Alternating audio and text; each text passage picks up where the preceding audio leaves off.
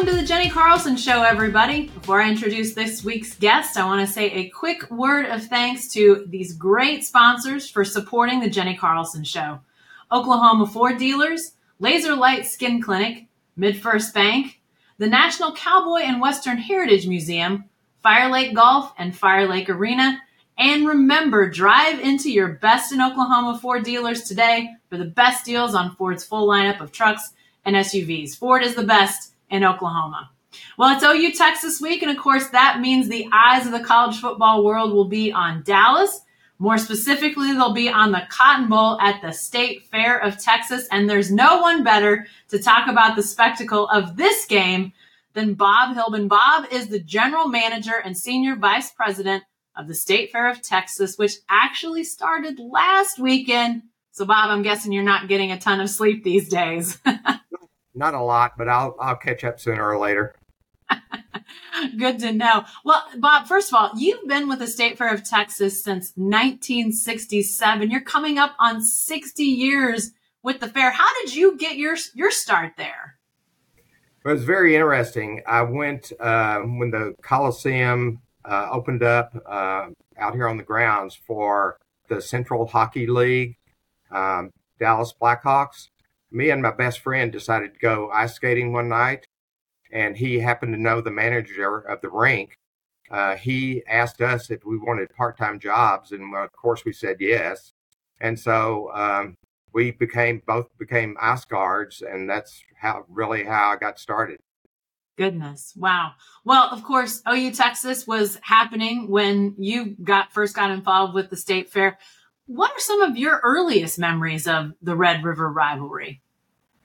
I just remember it being uh, super crowded. Back in those days, I was not in the maintenance department, so I really didn't have anything to do with it. I was still at the at the ice arena, and I, by that time, I was the manager of the building. So all I did was manage that building. And uh, I remember at halftime about the flood of people coming into the lobby to use the restrooms and then all of a sudden everybody disappears again and we go back to almost normal. But it was a flood.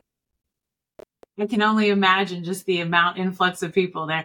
Obviously tons of pageantry and tradition with this game. I mean team buses arriving on the fairgrounds tunnel where both teams enter the field the split of crimson and burnt orange. I mean for you being general manager uh, senior vice president there at the fair what are some of the challenges um, as it relates to a, a, game with so many, so many uh, the things that people expect to see every year. It's a challenge to get everybody in here on the ground, so we open up a couple of hours earlier than normal, uh, just to get everybody parked and inside the grounds. Um, and at the concession stands, we all everything opens up early on that day. Uh, so we it's a challenge just to get them all in here and at the bowl uh, ready to go inside for the game. Yeah, those 11 o'clock kicks, I imagine, that only increases the challenge, right? Right. So we're here anywhere from some some guys are here anywhere from three o'clock in the morning on, and I usually get here about five thirty in the morning, and I'm here until we close that night. Wow, wow, long days for sure. Hey, uh, let's talk about the tunnel a little bit because mm-hmm. that is really some of the most hallowed real estate in all of college football. Um, it's obviously undergone some changes over the years, fencing added, covering uh, over the the tunnel. How how tough are those decisions? I mean, changing something that's so iconic. How is that? How has that happened from your perspective? Well, it's happened because we because of the bands that have to come in, the teams that have to come in. So years ago, we decided to uh, use bike rack in order to keep all this traffic that's coming, especially the buses and all the escorts that are go up to the tunnel. Uh, it was it became a safety issue, so we decided to barricade off and make a perimeter around the tunnel and the, the long road leading up to the tunnel. It just makes it uh, a much safer and quicker operation to have the general public behind barricades. They can still see the teams if you're in the right spot and see all the action that's going on, but uh, it's a much safer idea now. Yeah, so, um, current contract with uh, the two schools and you all runs through 2025, but both athletic directors, both Joe Castiglione at OU and Chris Del Conte at Texas, have said they want to stay at the Cotton Bowl. What's That's- your expectation of how those discussions may progress? And and obviously, it sounds like uh, they want to be there for the long term. Obviously, yeah, they definitely want to be here for the long term. Uh, we are talking to them right now, but we know that both teams want to be here. They don't want to move. They like the pageantry, uh, the crowd that shows up. Uh, they like having the fair here and all the excitement after the game is over with. Everybody goes out on the midway or to the all the concession stands. So it's a it's a huge deal, and they're not going to get that experience if they move to some other stadium. Did you ever think there, uh, all along the years, was there ever a moment where you felt like the game was at all close to being moved to another stadium? No, I never I never doubted that at all. There, you know, there's always that rumor out there, but uh, in our heads, there's there's no doubt about it. I don't think they will ever move. Obviously, Jerry World, a shiny new stadium there in the in the Metroplex. Did was it? I talked about think, you know thinking about rumors and things. Was there a, a, a chance that Jerry World was ever going to maybe get built at Fair Park? Was that a close call at all? I don't think so. Uh, you know, we we've heard those rumors, and uh, we know Jerry World is out there, and they pretty much know uh, that this game is not going to move. Uh, we're not really that concerned about it at all. Yeah. You mentioned, you know, fans and the tunnel and all that sort of thing. Obviously, I'm sure you've you've stood in that tunnel on game day, but I'm curious, how do you spend the day when it's OU Texas Day? You talked about getting there before sunrise. What what's your day like when it's OU Texas game day? I'm right there at the tunnel. I'm right there behind uh, where all the action is, uh, helping to coordinate the buses coming in. Uh, the fans have questions at the barricades as to how do I get to what gate. So I'm kind of right in there, and we have a we have a manager of the Cotton Bowl. So uh, I kind of stay right there, and if he's got it, if he needs to find me for an emergency, he knows exactly where I am. Plus, all of us have radios, so we stay in radio contact. But I'm right there where everything happens. Do you move around a little bit as the game gets started? Are you kind of a, a jack of all trades, uh, addressing whatever issues arise, or do you try to stay in one spot the whole game? I'm pretty much right there at the tunnel. After usually after halftime, I'll start walking around the stadium to make sure everything's clean, everybody's in place again after halftime. Uh, of course, in the meantime, I'm answering my radio and my phone for other calls that are going on uh, out there on the grounds. But uh, after halftime, I usually start walking around the stadium a little bit. So, considering you've got a lot going on on game day, do you have favorite memories of the rivalry? Are there things about the game itself that stand out to you? I don't see. I usually have don't see too much of the actual game itself. I just know what the score is uh, and how close of a game it is. And if it's a blowout, you can I can start seeing the losing team uh, start pouring out of the stadium early. So I know something is going on on the field uh, for in the wrong direction anyway. So as far as seeing those memorable plays that get replayed on uh, highlight reels, that's not something you get to see in person. It doesn't sound like. I don't get to see those until I get back to my office. Yeah. so I'm sure there's a lot of yeah that you were feet from but didn't get a chance to see. Exactly. Exactly. Yes. I, I obviously people obviously see that there's a lot of notable faces, celebrities um, on the on the sidelines during games. Have you had a most interesting celebrity encounter OU Texas game day? Uh, we've had some. Um, we've definitely had some celebrities come in that they're escorted up to the bowl and then they walk down the the tunnel to the field. Uh, we've definitely had some of those. I can't remember some of them, but uh, yeah, we we have several for sure. Politicians and presidents have made it to that game, so that's a pretty that's a pretty notable encounter. Yeah, they come they come to a different. Uh, they have a private. There's a small parking lot behind the tower building uh, on the opposite side of the stadium from where I am. So though the governor, both governors are escorted in on that side of the field, uh, right to their private seats out in the stadium. Yeah, yeah. So with uh, like you said, you're you're manning the radio, your phone, uh, walking around the stadium second half. Have you found yourself doing any wacky duties as this game has gone on? I mean, I assume there's a variety of things that pop up on any game day. Has there been anything sort of head scratching that you found yourself dur- doing during one of these games over the years? It always surprises to me. It always surprises me how the crowd can find a hole in the barricade, and all of a sudden we see this huge amount of people coming through the barricades where we're barricading off the tunnel area, and we go, "How did who's doing who's doing that? How did those people get in there? And so then we have to corral them all up, push them outside the barricade, and uh, make sure that it's all secured and everything because we don't want the crowd back there where all the buses and uh, police escorts are. I assume people, if they can get back there, they'll try to get back there for sure. You know, they, they really, I mean, they just see a hole and here they come. It's like it, they're not really paying too much attention. They just know there's a hole in the gate and here they come. Yeah, yeah. What about, I mean, huge staff of people that make this happen. Is there an unsung staff hero of, of the operation on game day or an, or an area of your staff that maybe goes unnoticed when it comes to putting this game on? Yeah, there are several several people involved in this. Uh, our manager Jay Hutcherson for the for the Cotton Bowl he's in meetings all year long with both schools. Uh, as we get closer and closer, he gets more and more phone calls. So he, he's up to his eyeballs by the time the game gets is here and ready to go with uh, credentials. Uh, just making sure we have meetings ahead of time. Just making sure that we have covered every item that we can possibly cover in order to make the game go smoothly uh, without any hitches at all. Yeah yeah, a huge amount of people, obviously. And I'm sure that there's people that who've never been to the game. They may not know that thousands of people come to the fair wearing their crimson, wearing their cream on game day with no intentions of actually going to the game. They just want to be there.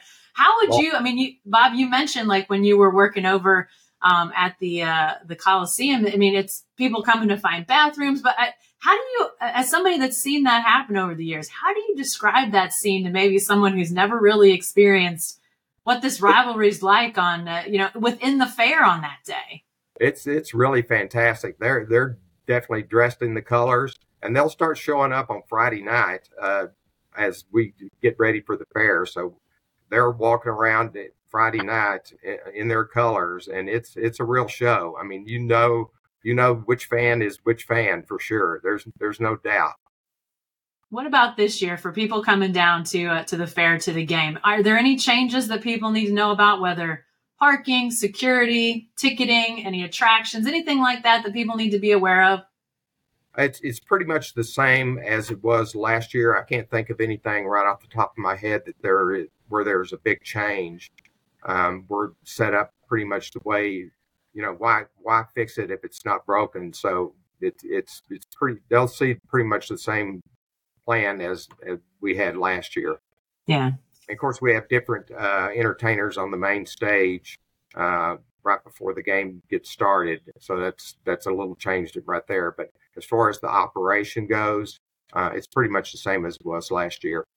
Right we need to talk about my favorite subject, which is food. And obviously, uh, there's great food at the State Fair in Texas, whether we're talking about those corny dogs, funnel cakes, turkey legs, stuff that people are eating before the game, which frankly makes my stomach a little bit uneasy thinking about that food this early in the morning. But I actually did a little Googling. You have something this year called the Bourbon Banana Caramel Sopapilla Biscoff Delight, which frankly, Bob, looks like cheesecake smothered in about a million calories of awesomeness. I mean, what what do you what do you like uh, about the uh, the food selection and, and what sort of stands out to you about that part of the fair? Uh, yeah, everybody shows up for for the food for sure, and especially they everybody wants to try the Big Tex Choice Award winners food. The uh, one stand that uh, was really popular and is still popular is the fried pho the other day on opening day, that line must have been 50 or 60 feet long in order to get that fried pho. It's had a it's had a lot of uh, press on it for sure. But uh, all of those, all of the Big Tex Choice Award winners, everybody seeks those out uh, around the grounds. we didn't talk about questions beforehand, but you just led into my next question, which is lines. I have to admit, I'm not a big fan of standing in line. So do you have any do you have any suggestions for people like me who maybe don't like to stand in lines or do you just have to accept that that's part of the deal when you come to the state fair of Texas? You gotta have to accept that part of it. Uh, on some of the really popular concession stands, uh, we've now built uh, queue lines for them. So it's you're you're not in a huge line and you're constantly moving. And so as long as you're constantly moving, uh, it makes it a little bit more pleasant. Hmm. What uh, what's your what's your advice for people that maybe have never come down to the State Fair of Texas? Do you have any sort of do's and don'ts list of first timers? Um, yeah, there is. There's a list of do's and don'ts. Uh, you really can't bring any food items in, like a, a big cooler or anything like that. Um, we don't we don't allow those. Um, of course, weapons aren't allowed on the grounds either. Um, can't think of anything else right off the top of my head. Uh, but they need to plan for uh, traffic. So if they want to be here like at 11 o'clock to go, be sure to get a go see a show. They always needed to leave a little bit early, especially on the weekends uh, just to make sure that they get here on time because of the traffic situation. Yeah. Because you have such extensive extensive knowledge of the fair, um, I wanted to ask you for a little insider information, which feels a little bit like asking like a fisherman where the good fishing holes are. But is there is there anything that you would say to people? Hey, don't miss this. If you come to the State Fair of Texas, here are some things that you absolutely don't want to miss. There are some. We have some fantastic free shows. I think if they will can make as many of the free shows as possible, uh, especially the main stage, and then we have all kinds of other free shows around the grounds. We really have made some huge improvements uh, in the shows that are, around the grounds. They're, the puppet show is probably one of my favorites. The first year it was here, I guess I was over there at least five or six times because I just thought it was amazing but the the free entertainment they definitely need to take advantage of. Awesome, awesome. Well, hey, before we let you go, Bob, let's do a quick lightning round of some favorites here. What's your favorite fair food? Um, I'm gonna guess uh, pineapple whip. I probably okay. get three or four of those, three or four of those a year, and I really don't even eat much ice cream at all all year long. But that pineapple pineapple whip is just uh, hits the spot sometimes. All right, that sounds awesome. What about? I've had more than enough corny dogs. I'll tell you that. yeah, you've probably had enough for about ten people over the oh, years. I, I certainly have. what about a favorite ride? Do you are you a ride goer? Do you have a favorite? Oh, no, I'm really not a ride favorite. Uh, so if I was going to ride a ride, it would be the carousel. Oh, awesome, awesome. Yeah. Lastly, lastly, one okay, absolutely one thing a fairgoer should not miss. You mentioned the free shows. Is that the one thing that they shouldn't miss? That, I think that is the one thing they should not miss uh, because they're always crowded. They have really good crowds. The rodeo is a real big hit, and it's a free show, and it is very good. The first time I saw it was last year, and I was super impressed. So if you like rodeo, go see the free rodeo.